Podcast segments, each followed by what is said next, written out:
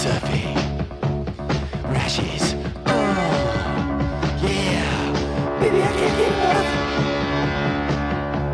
Blitz. Eight Bad Surf presents. Pure tour nerdism. Yeah, Vorno. Dog's dick. How are you, mate? oh, this will be fun. I'm I'm out. The dog's dick is out. I am just so excited. I know. I know. The lippy is unrolled and glossed. ready. Yeah. Yeah, Ready- it's, ready- unshe- it's unsheathed and it's ready Yeah. for action. You're just you're just getting around your lounge room like uh you know when the dog gets in that Portuguese chicken leg stage and just drags the gloss all over the floor. Nah, no, I'm just I'm like I'm just that dog who isn't even in need of another dog. I'm just pelvic thrusting around the place, just just just pumping around the joint. Oh mate, that's so good. Well, um, Oh yeah, Vorno by Mm. saying, um, even though we're on a call and I'm not there, I think you should expose your corn and let me uh, blow a bit of hot air in it. On. Um, the the lead up shows have been so good. Just the uh, the insights um, on coming from all perspectives, coaches, competitors that have been in it. Um, it's just been incredible. mm, I thought uh, I thought Kingy was great. Tommy Witts, you know, Tommy Witts, you can tell is actually just living it right now and just trying to keep his head screwed on. mm. Um, he's awesome. And then Sally Fitzgibbons is like, she's the queen. No, well, well I think you know WSL uh, are gonna, and I think they always do, and they're doing a lot of it at the moment. But they, I think they're starting to to really just put the highlighter over people who communicate well Mm, um, in broadcast, and she just has. Obviously, she's already hosted Wide World of Sports and stuff, but she just has such a future as a commentator, having experience, like she was saying, the the extreme highs and, and incredible lows oh, she brings so much perspective to it and um yeah i mean I, I know that it's upon us this moment but she would have been a great person to drag into the broadcast mm, but yeah. um yeah she's she's definitely got a future in it after she finishes competing but who knows when that will be Yeah. Ah, well, cheers, dog. Appreciate it, mate. Yeah, that that Sally interview was wild. I couldn't believe, you know, uh, I guess watching her go through not just one, but you know, several real heartbreakers over the last sort of ten years, and hearing her Mm. talk about how much that stays with you, and and how you know, for the rest of us, you, you watch it, you feel that pain with her and for her, but then we just get on with our normal lives. For her, that's that PTSD is there, and I just can't believe the strength of the woman to just keep putting herself on the line and putting it all out there year after year, despite those disappointments. Fuck, that was a Yeah. wild interview. I was frothing on that one. yeah they, we're going to like probably see a, a lot more of it but you know the the lows are so gnarly because the, the individuals like Sal and and these ten surfers that are about to fight for a world title, their lows are, are, are so down there because they're falling from such great heights. You know, Mm. it's just like they're just if you if you're just mediocre, the fall will always you know you'll always be kind of able to handle the fall because you're experiencing a lot of those losses over time, probably more than the big wins. But for those people who are you know, multiple event winners and getting themselves in title contention. You know, like you, you felt um, Morgan Cibilic's pain, just not really putting in the performance that he he envisaged uh, last year in the finals after such a great year, and and it was hard for him to, you know, after getting to those big heights.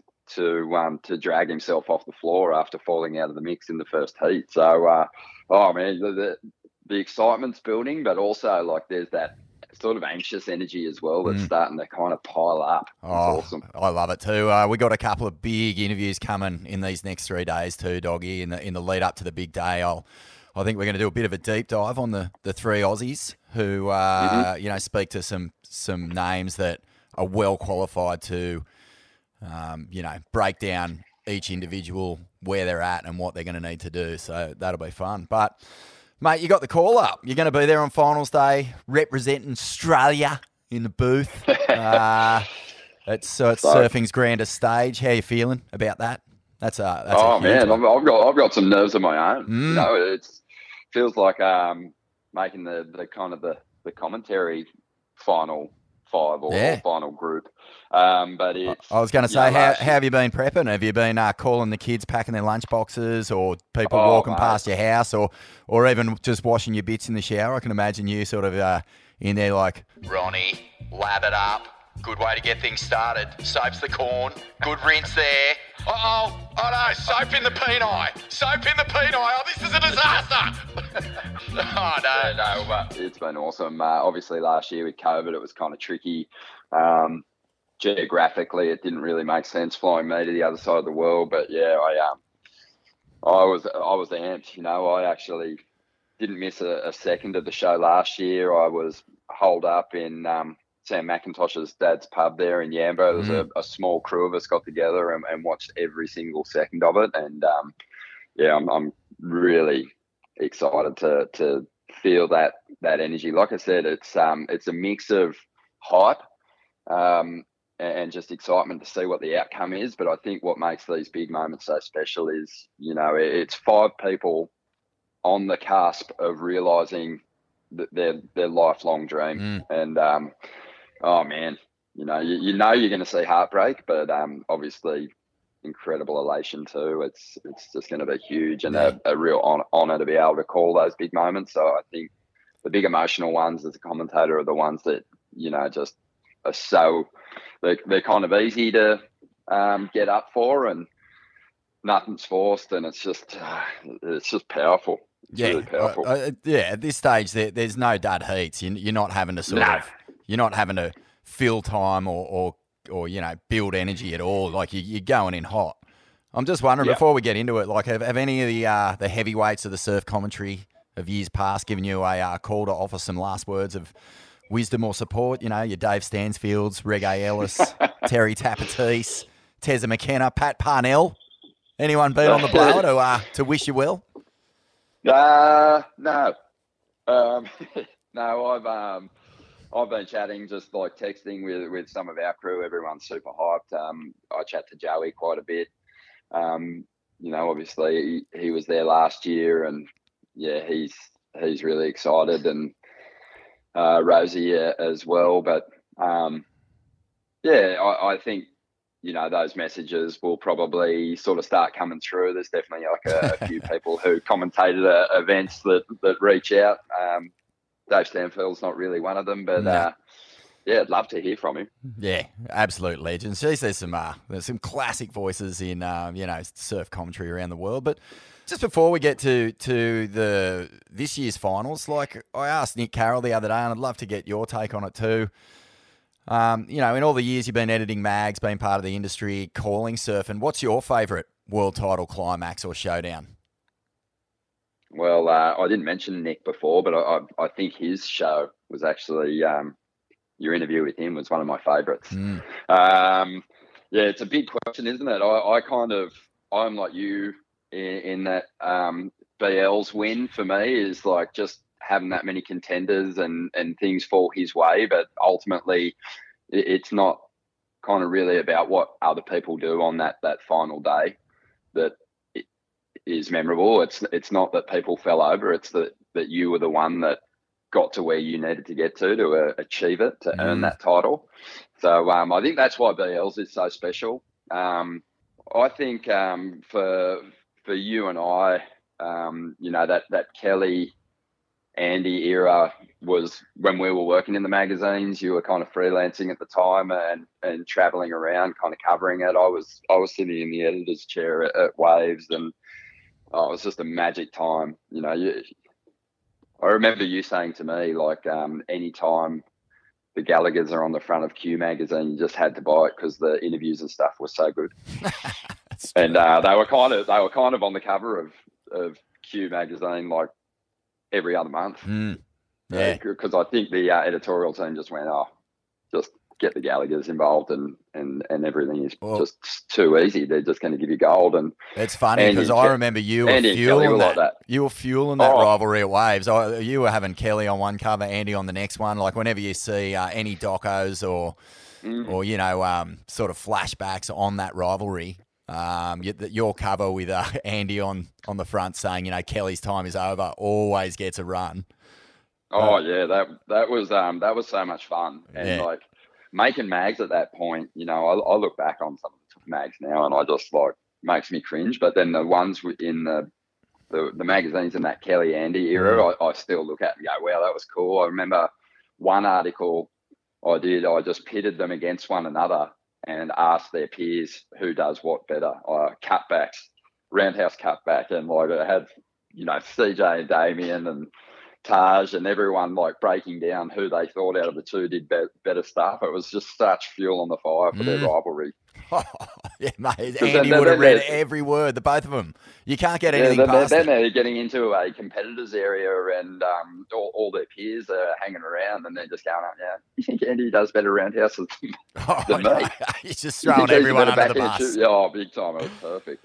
Uh, loved it, well, I'll tell you um, which one. Um, yeah, their, yeah. their, their world title battles um, were just amazing. True. And um, obviously, the big pipe showdown was remarkable. Um, you know, I, I think e- even though the the fairy tale didn't happen um, for for Mick Fanning, the fairy tale that happened for Adriano de Souza that year, um, it, it was anticlimactic just because the surf was so garbage.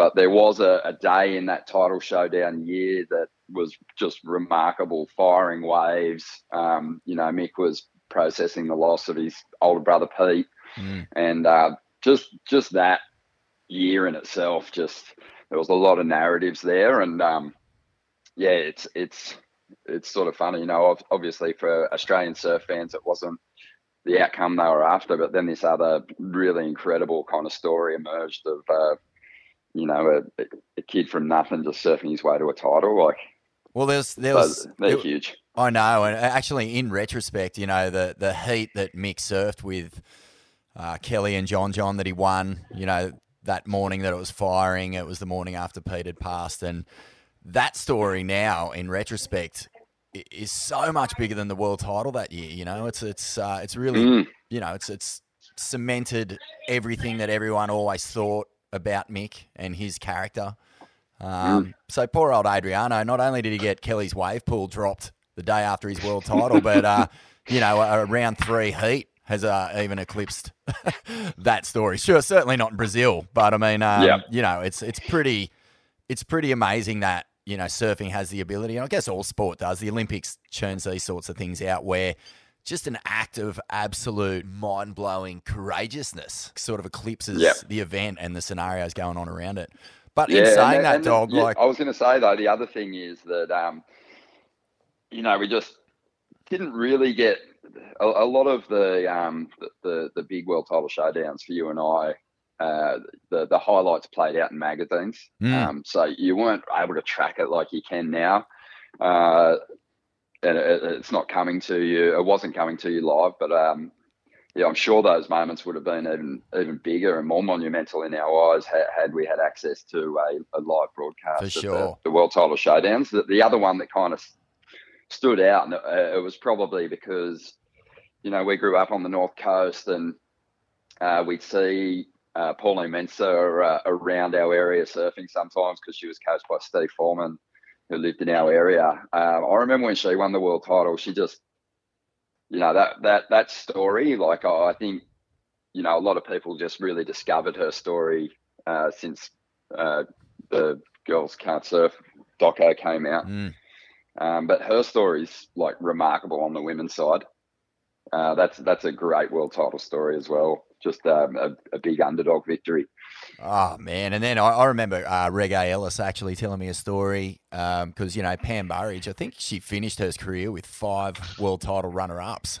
it sort of gets oh swept under the carpet a little bit, but um, you know, in 1990, she's in the twilight of her career and she wins the world title. And uh, Reggae was telling me he was driving, and it came on the radio, and he pulled over and started crying. Like he was just that affected by it, you know, because uh, you know, from being from Manly, Pam's home beach, seeing her Yep. entire journey, and it was like that for us and Pauline. But mate, we could just go on and on. The the the uh, world title climax is, you know, if it comes down to a, a last event, it almost doesn't matter what the surf's like. You, you- you're guaranteed to be emotionally invested, and um, I'm just going to make mention of one last one too before we get going, and, and that's that year that Mick won his third world title. You know, coming from behind in clutch situations and just reading these waves that, you know, no nobody uh, was surfing pipe like he was that day. You know, like where you know everyone was doing that classic sort of taking off under the hood, sort of sliding straight into the tube off under the takeoff, and Mick was getting those ones where he had to almost fade and get really high up on the face, and then just shredding it as it sort of ran off down into Beach Park and. Man, that was a that was a special day. Uh, That was like uh, we, we were all at your place watching it on the couch, and I just feel like for Australia, for Australian surfing, uh, and to just really put a uh, cherry on top of Fanning's career, it was just one of the all-time great moments. You know that whole Yeah. Yeah, that was a beauty. The uh, 2013 title. Yeah, it was amazing. Yeah. All right, mate. Well, look, um, let's talk about uh, this year because 2021, uh, it, it was a tricky year to really gauge where pro surfing was at. Uh, the shortened schedule, it, it caused a lot of havoc. I mean, there was a lot of new spots on tour, which was exciting to see, but you know, it had its ups and downs. There was it opened the door for sort of mind-boggling upsets from rookies like Morgan Cibilic, and um, Mm. and what he did has definitely sparked uh, a sense of belief in guys like you know Cal Robbo, Jacko Baker, Sammy Pupo, who just hit this this year, just hit the ground running, you know, and just did, had amazing results. But I mean, it also caught a few experienced old heads uh, off guard. Uh, Owen Wright and Michel Bourez, probably the two biggest biggest examples, never really gained momentum. You know, fr- from Mm. the year before into this year. I don't know if the Olympics had something to do with that and all the energy that went into that, but you know, they got caught off guard by the shortened season and then the the cutoff. And then you got what this year? Gabby's withdrawal due to personal issues, John John's injuries, like big stories that have uh, no doubt had an impact on the top five for the men's and the women's finals.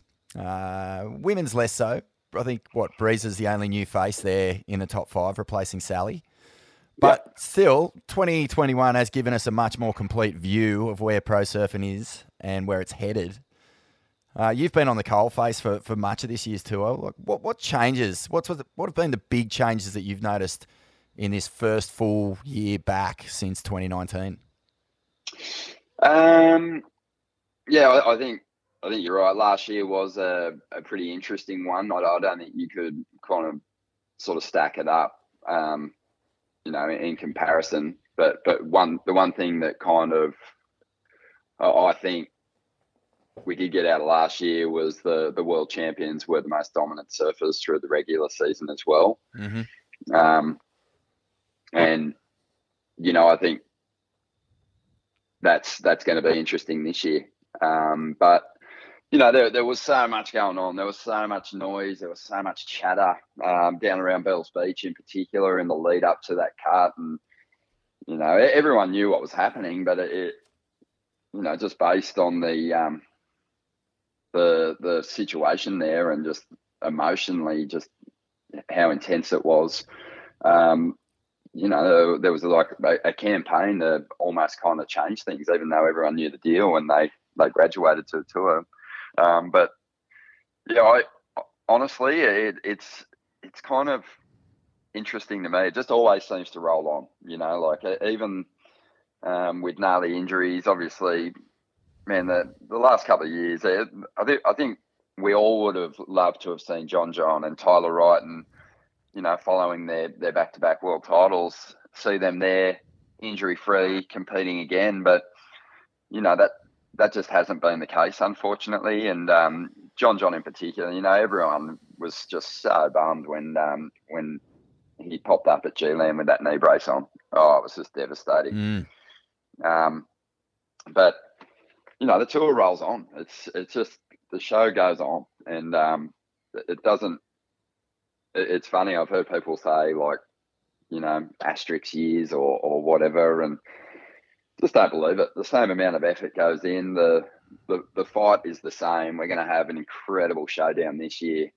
Um, and even though Medina and John aren't in it, uh, I don't think it'll be any less entertaining, or the, the winner will be, um, you know, will be noted as having won a world title in that year. Like Italo's world title was just so he just went out and took it um, against Medina, and the year that he won, John John had an amazing start that year too. Mm. But it's not for me. It's not an asterisk year. Um, and that's that's probably like the the big thing uh, for me is just it it just it rolls on. The cut was devastating for some, but like then the challenges started, and I don't know. I feel like the the new system kind of works. That there was definitely uh, a lot to love about the back half of the season, and just the big matchups coming thick and fast from the earlier rounds.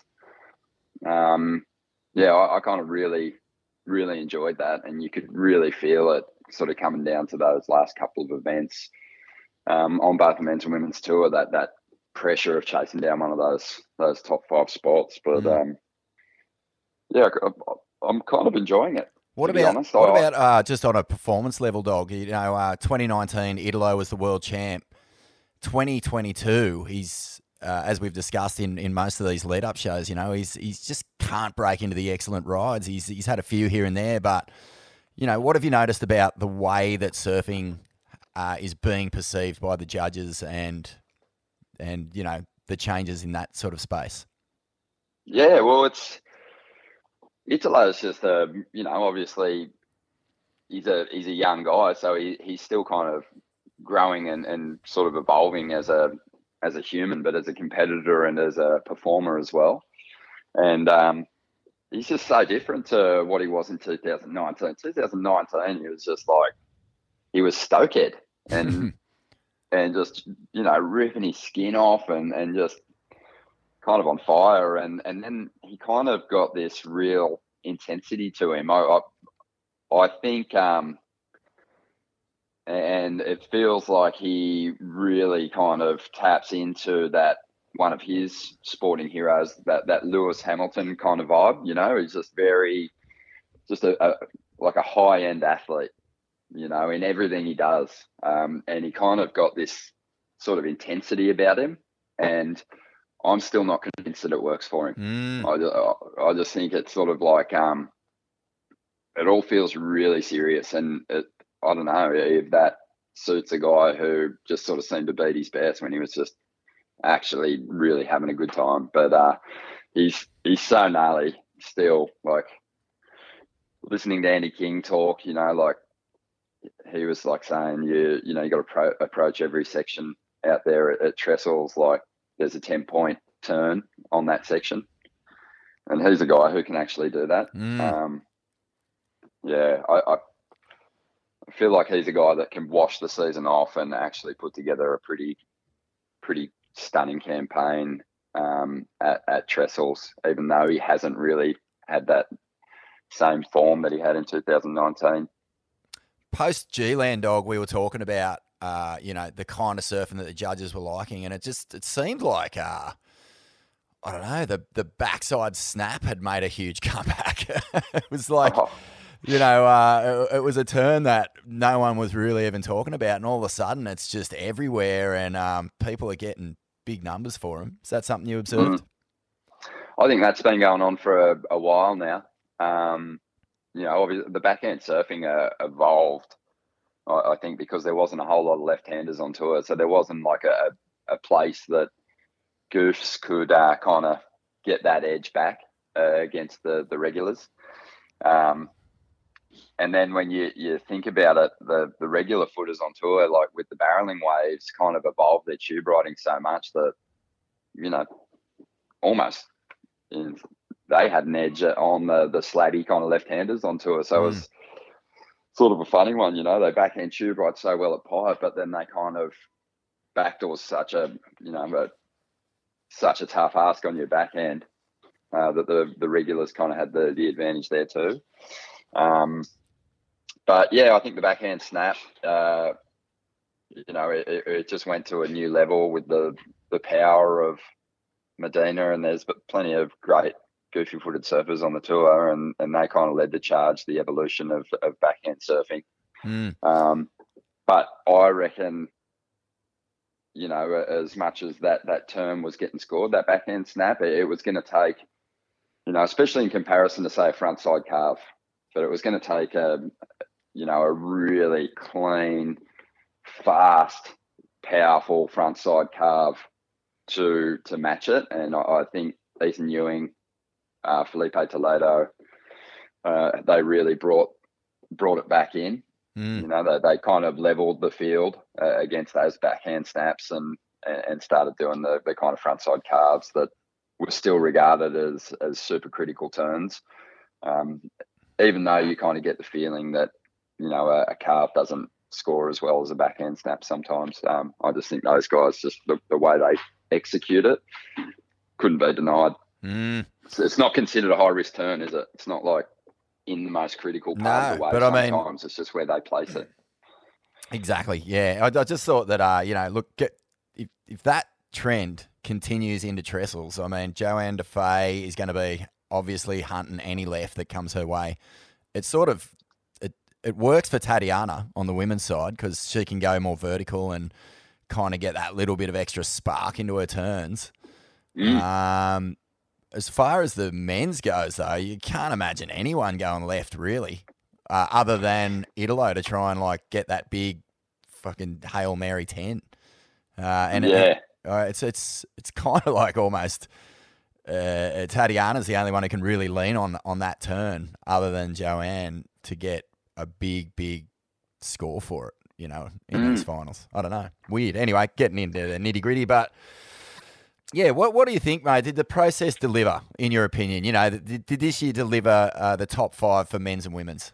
uh, yeah, yeah. I think it did. Um, I, I mean, Griff, Griffin's the the one that everyone's going to talk about as being well one of the standout surfers of the year, but like, kind of kind of reminds me of Italo and his the the first couple of years he was winning CT events. He was winning multiple events, but not in title contention at the end because he, he was just he was just dropping the ball in early rounds, and unfortunately, that's what happened to Griffin.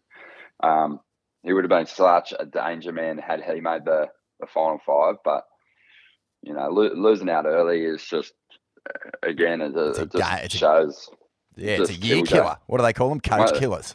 yeah, coach killer. Um, so yeah, he's he's the the one guy that I felt like his surfing warranted being uh, in the mix in, in the shot for a world title. And then um, you know on the the women's side, I I think uh, it, it was pretty spot on. I think Lakey had moments through the year, but um. But ultimately, Brisa really deserves the shot just based on you know how well she did to just hold a nerve and keep winning big heats. Um, so yeah, I think I think the process has has worked so far. Uh, The the real, you know, the, everything hedges on the conditions. That's um, that, that's the big thing. We got we scored big time last year. Mm, true. That was just unbelievable. It was just firing. So yeah, hope, hopefully it's consistent. That's that's all I hope for. Um, I think um, obviously you want the the surf to be, you know, at least head high, but consistency is really what I want to see. I don't want to see someone with a world title shot, you know, not getting the opportunity to ride at least a, a few waves in a Mhm. heat. That'd be a bummer, which can happen at Trestle sometimes. Obviously, in the lead up to an event like this, you have had your head just buried in the books, the stats. Um, you, you you've known these guys and women for a long, long time just through the work that you do. So, how is it going to play out, mate? Like, uh, who's going to stand up and and you know surprise us, and who's going to melt like white chalky on a hot day at? Oh, man. and by the way, I I feel awful, you know, perpetuating this this white chocolate thing. But the, the, the nickname has just run away. I don't necessarily, uh, you know, just associate it with Jordy at all. But but there was a moment in El Salvador when I was like, kind of been my highlights of the year, where you know Griffin does this gigantic air rev. I think it was Griff. And Or a- Yago. as he's le- oh, it was Yago. Sorry, fuck yeah, it was Yago. Does this huge backside air rev, and as he's like landing it, you just see Jordy, you know, one of the all-time great surfers, just go backwards over the falls like we've all done a million times. Oh, I saw that. Oh, so uh, yeah, who's going to be that person going backwards over the falls Just just dripping over the falls. on finals Uh, day? um, Oh no. oh man, no, no, that's that's brutal, mate. Um, yeah, mate, it's isn't it going to be interesting? Uh, it, it was. I, I felt the uh, the the the surfers who really uh, had to to rise up uh, out of that. Just I think the most nerve wracking heat were those surfers that came in uh, as the fifth seeds last year. Um, they were the guinea pigs for the conditions. They had to be down there early. You got that question in your head: Do I go for a warm up before I go out there? Will I gas myself? I've already got to surf like five times just to get a shot at the the, the big big trophy, the big goal. Um, so yeah, I, I actually think that's a that's a tough heat. Whereas everyone else can kind of maybe get out there for a little paddle in the morning. Uh, those surfers in that the first two heat, uh, the four and five, uh, th- those surfers just they kind of ride it pretty heavily. Mm. But um, I'll, I'll yeah, tell you where I- they do have a huge advantage is that uh, they melted last year. The, the, the fifth seeds last year Yeah. melted. You know, they, they melted under the pressure. Uh, Steph Gilmore and Morgan. Um, But You you, could- know where they've got a huge could advantage? The fifth seeds. They'll get down there early enough to get a park for their e-bikes. Like imagine being uh, seed number one, you're on your e-bike, you know, you're heading down there, the beach is packed, you're spending half, half the day just trying to find a spot to park up. yeah, yeah, it's uh, it's competitive down there on the track, no doubt. But um, yeah, I I, uh, I think that yeah, that that until someone wins that first heat from fifth place, you know, it, it sort of just goes to show that it's a it's a, a big mountain to climb. Mm. Um, but yeah, I don't, I don't, I don't, I don't think we'll we'll see um, the the sort of average performances like we did in the the first first heats this time round. I think think the surfers would have learned a little bit more from last year. I think um, uh, it- it's a it's a pretty monumental uh, battle. The first heat in the men's. Uh, it's a, a, a huge one. Kanoa Igarashi just so sharp, and I think you know we're up against the Italo. They have a real opportunity to sort of set the pace for the day, and I, I don't see Steph going out and, and kind of and, and farming it like she did last year. Mm. Um, I, I think she'll, you know, obviously she she'll she'll adapt, but um, she'll be pretty comfortable and Are you are you seeing Kanoa and Steph moving through round ones? Yeah, I I think I am. I, I think Steph's just experience, um, and, and you know, Bruce's not. She's not just um, out there competing, uh, putting in her, uh, her the best performance she can compete against. It's not just like a world title heat. She's actually up against the greatest of all time. Uh, it's sort of like Stephanie Gilmore at, at Trestles is just beautiful to watch. Um, but uh, yeah, I think maybe conditions play the biggest part uh, for. Th- There's two competitors. I think that the the conditions have to work in their favour for them to have a, a serious shot, and uh, it's Steph and Ethan on the men's side. I think if they get clean, glassy conditions, which is you know kind of likely, um, if they get it clean, then their their chances actually skyrocket. Mm. I I think that I think they have a really strong chance at, at getting it done if there's not that kind of bump and texture on the wave just because they're rail surfing so clean.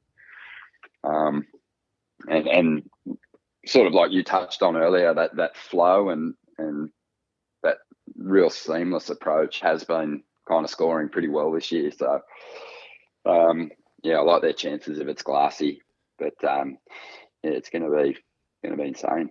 Do you think after listening to Sal's thing that Tatiana will be affected by that near miss? Like, you know, at some point she's going to be surfing against, uh, you know, Steph coming from underneath her and then Carissa waiting at the top of the tree. Like, at what point will the memory of last year kick in, or is she, from to your knowledge and and you know, uh, having been around her career since it started, is she the kind of character who can actually just shelf that?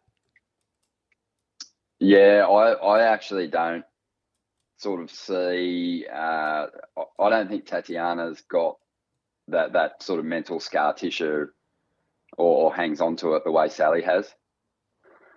Um, you know, just the way Sal articulated that was super insightful and really honest. Um, but I have seen Tatiana in tears after losing out, but I've seen her like turn around in the next event and just really, you know, it, it hasn't felt like she's putting on a show in, in just the confidence that she's displayed. It, it's it's not an act.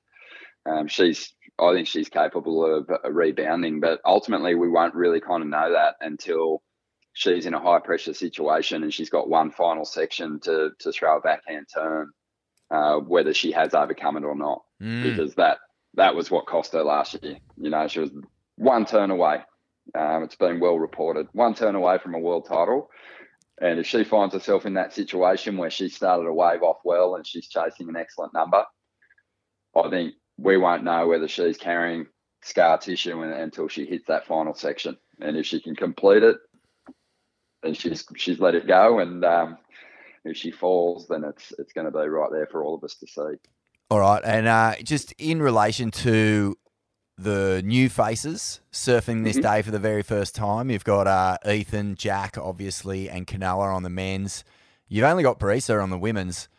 Uh, you know, what sort of advantage is it for Phil, um, for Italo, and for the other four women to have actually been there and know what this day is about and know what is expected of them from the second they paddle out. You know, is is the, is the week in your experience of being around world title climaxes and the pressure and the narratives that build into them, is the week leading up to it going to take a toll on these people who haven't had the chance to surf it or experience it yet?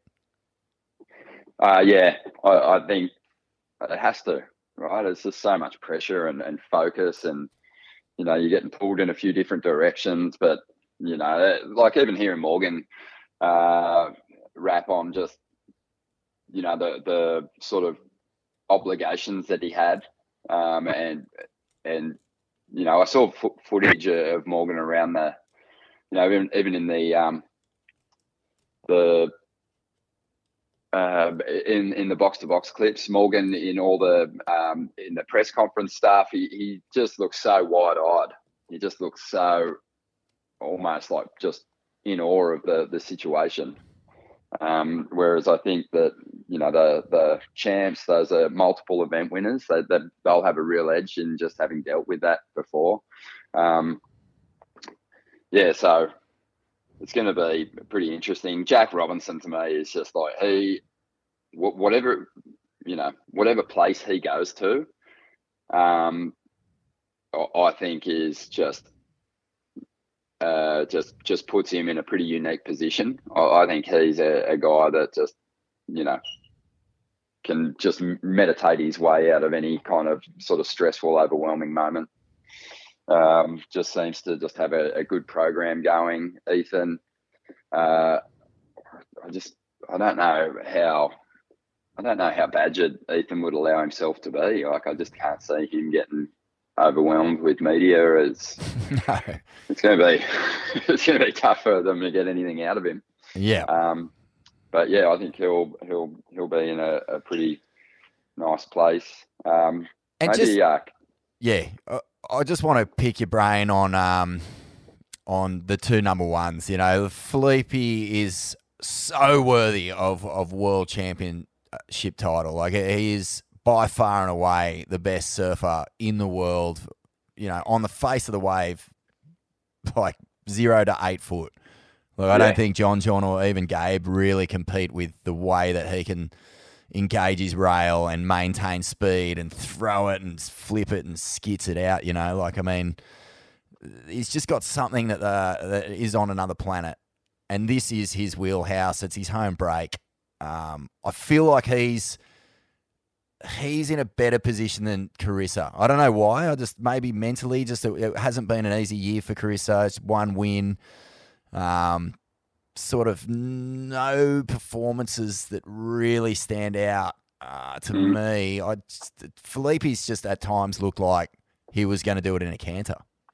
Yeah, yeah. Well, he he also mate, like, well, he he's going into it as you know the guy that nobody could stop other than Gabriel Medina, and Medina's not there, so you know he's going to be surfing less heats. He's going to be there in prime. The other thing about um, Filipe is when when you sort of think about uh, his strongest uh, events on the schedule, like he, he just delivers. Like when you think about Brazil, you you go to yourself, well, Filipe's the guy to beat, and he is, and Mm.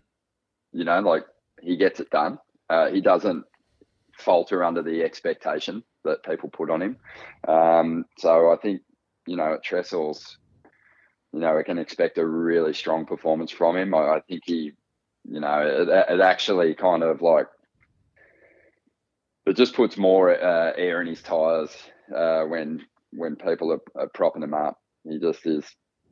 He's just flying. You know, he's just full of confidence. And um, yeah, I, I just can't. I'm, I'm with you. I just feel like it's going to take something pretty special. Uh, in saying that, Jack and Ethan have both beaten beaten him a couple of times this year. Mm. So that's you know that's a that's a pretty that's a, a pretty important little factor for them. And then on the women's side, I think you know just losing one heat last year for Carissa is is enough just to give everyone a a, a thought or uh, everyone a chance uh, mentally to to find some kind of edge over. her. Um, but yeah, she's you know she's so deadly and she didn't even do her best surfing um, in the, the finals last year, Nah. and uh, she still got it done. So I think if you know if she finds her true form, just don't see her being beat. Nah. Well, I, I don't see really. oh, I really don't. I th- maybe. Fuck, it's hard to see an upset in the women's. Like, I think Brisa would be the only true, like, come from nowhere victory if it if it was to happen. On the men's, I mean, anything other than a Filipe title feels like a pretty major upset. You know, even if it's Jack, who has been, without doubt, Mm. the the best surfer in the world competitively alongside Filipe. But yeah, I still think it would be a mondo melt of just psychotic proportions if he was to lose this world title. Yeah, yeah, I, I agree with that for sure. Mm. Yeah, he's just mate, he's just he's so good. I um, I think he's you know you talk to you talk to anyone, you talk to world champs and stuff, and, and you you stack him up against the all time greats. He's right there. His performances in the jersey are, are just legendary. Uh, he does his best surfing surfing in the in the jersey. Doesn't doesn't need to go chase clips. Just gets it done. That's why he's so entertaining. Um, but yeah, I think uh, I think he'll just be able to sort of sit back too. You know, he's got s- such crazy weaponry. Um, he'll be able to sit back and sort of see, you know, see what's being brought to the the table, and you know whether it's airs or rail turns. He can he can really he can find a point of difference no matter what everyone else is serving up. Um, Medina was able to kind of do that last year. Really, just look at what was being kind of presented, what was on show on those canvases, and and kind of do something different. Um, so yeah, I, I think he's just it's going to take something awesome, like aw- truly awesome to uh, overcome Phil. And uh, the cool thing is that you know there's a there's a, a really good chance that all four of those guys could find that something special and uh, and and get it done, but it does seem a little unlikely.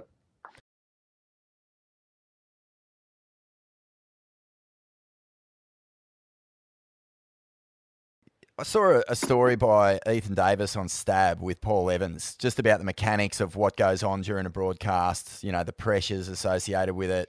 Um, are the keyboard warriors tripping, or are they right to crucify the slightest slip up and just you know completely annihilate anyone who they feel isn't up to scratch? I know this is a, a funny question to ask you, but you know, like the, the there is a level of uh, fuck, there's a level of just analyzation uh, and and hypercriticalness that that comes with being a WSL commentator?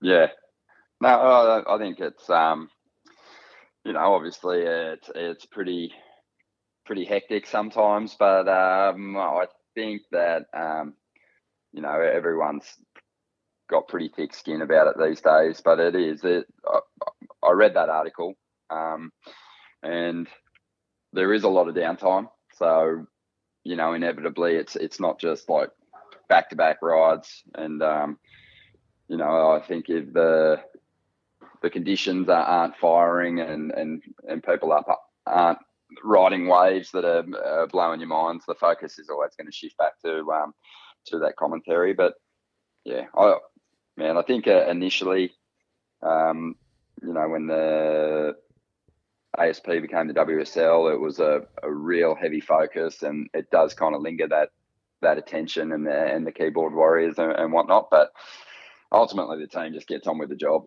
I mean, yeah, how, how much attention does the WSL pay to the to that sort of criticism? Because um, you know, I guess in the past they've definitely been uh, I don't know if it's a good or a bad thing, but but pretty reactive to sort of negativity.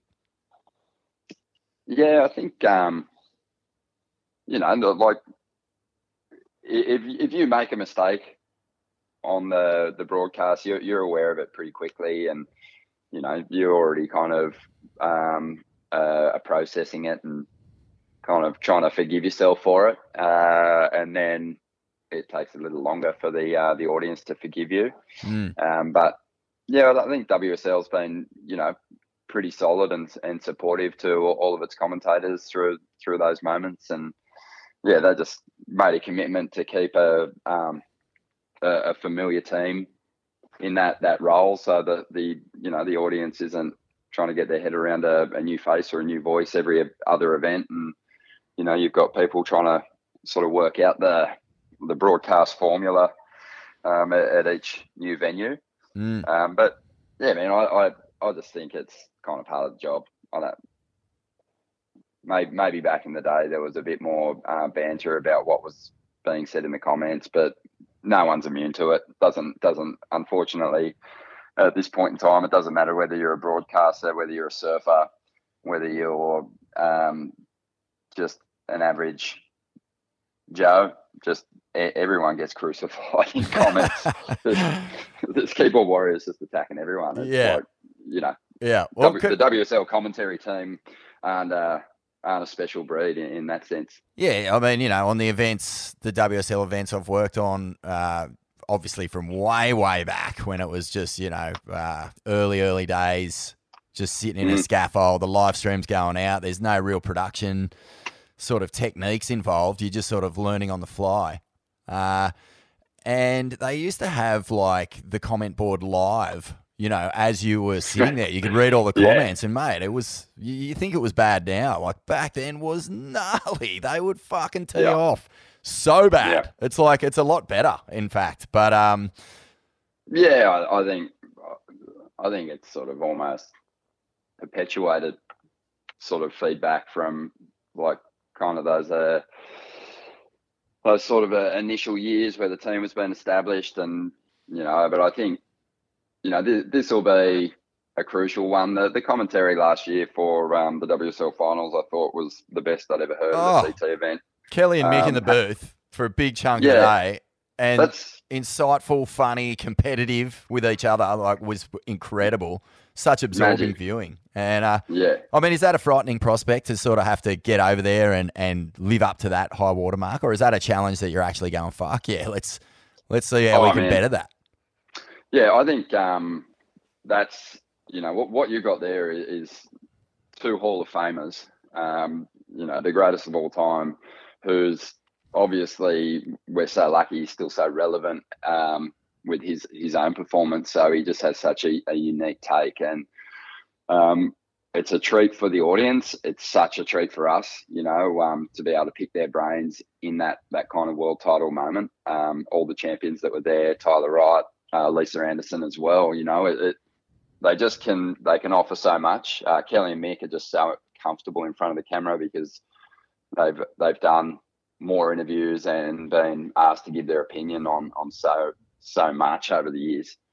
um, that that having them there is as big a treat for us as it is for the audience. Um, you know, but obviously that's probably not going to happen too often. You're not going to get Mick Mm. back on the road traveling doing uh, the commentary. He's got he's got his young family and he's he's kind of happy doing that. But you do get him for these special kind of one offs. And then Kelly, um, he he's so good to have in the booth, and I think he really enjoys being in there. But getting that big commitment from him to, to be a commentator full time would be a very difficult thing to do. Um, but yeah, you just treasure those moments to pick those guys' brains, and you know, it's. I, I think it, it's a big ask. You know, I, I would love to have some more of um, some more uh, of those world champions um, to to come join us in the panel. I think they're the ultimate people to to kind of pick apart performances because ultimately they've achieved everything and, and they're they're in that position that they can kind of really identify um, the weaknesses or the you know the mindset of an athlete going into those big moments. Mm. But asking someone to commit to um, the tour schedule after a, a life, uh, you know, generally it's it's kind of like That's usually what makes them pull the twenty years plus. Yeah, exactly. it is yeah it's going to be very difficult to do and then i, I do kind of feel like there's a, an another breed of professional surfer that um, didn't quite get to that loftier heights who has a real appetite for getting on there but I, I feel like they're you know it's not coming from the same place it's um it's a tricky one Mm. Well, I reckon Laura. it can be over analyzed Yeah, Laura has just been uh, a revelation on there. She's just Oh, she's so awesome. good. She's so relaxed. She's got the expertise. She's got absolute just mondo, you know, fucking respect from everyone because of uh, all the things that she does in the surf. But just as a, a casual, super high intellect uh, on the on the panel, she she's just all time. just good fun Good well, fun too. Yeah. Take, Yeah, but Doggy, no, what- a lot of empathy as well comes from Laura. Yeah. as a competitor, you Sure. know, you you really feel it. She she she's there for the highs, but she she feels those lows as well. But you know, I, I just love, you know, Laura just naturally has no filter. Mm, Um, that's just her personality. she's she's She really just great. says whatever pops up in her head just is going to come out on the broadcast, which is fantastic. And uh, what about you, dog? What are you going to bring bring to the uh, big dance? Uh, can I recommend maybe a few impersonations? Mate, no, I'm um, I'm just so amped. I've been kind of, you know, I, I feel like you can, all, all the the information and kind of prep is is sort of done, or and and filling your head too much with uh, anecdotes and stuff might get in the way of of actually just observing and witnessing what's what's unfolding on the day, just then and tapping into the the real the emotion of it all. Um, so, you know, I'm kind of feeling like probably like what the surfers have done. You know, they've, they've surfed their way into this position. It's now's the time to um to stand up and deliver, Lorna. Yeah, so mate. uh, yeah, Well, just remember you're doing it for Australia, Ron. All right, you're part of the you're part of the the Changers. You're part of the the CT, and uh, you'll be bringing it home, mate. Bring home that golden tonsils, that golden cone piece tonsil award for Australia. Oh, but no, uh, have a hell the- time the over whole- there. the whole team is uh, amping the the the effort going into the the broadcast from from the production team is huge. Uh, I, I thought they like blew it out of the water last year. They just smashed it. It was just such a such a great show, and um, you know I know there's going to be a lot of um, big names and and welcome voices um, adding to the soundtrack there this year. There's there's some talk of some really special guests. Um, so yeah, I think everyone can look forward to that, and yeah, I'm just uh, just happy to to play a part and being able to sort of stitch all that together. So um, yeah, I'm amped. On your doggy, on your mate. Take care and uh, wash that soap out of your peni before you get a UTI, old buddy. Thanks, Forno. Sage advice from uh, from a bloke who's who's been there and experienced all the ups and downs that uh, that that come come with that. Yeah, oh, hey, yeah. A lot of ups. yeah, it's not a good feeling. Not a good feeling. See you, doggy. Uh, mate.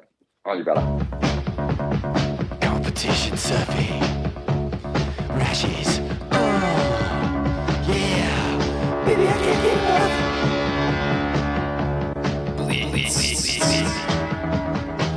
Let's Who presents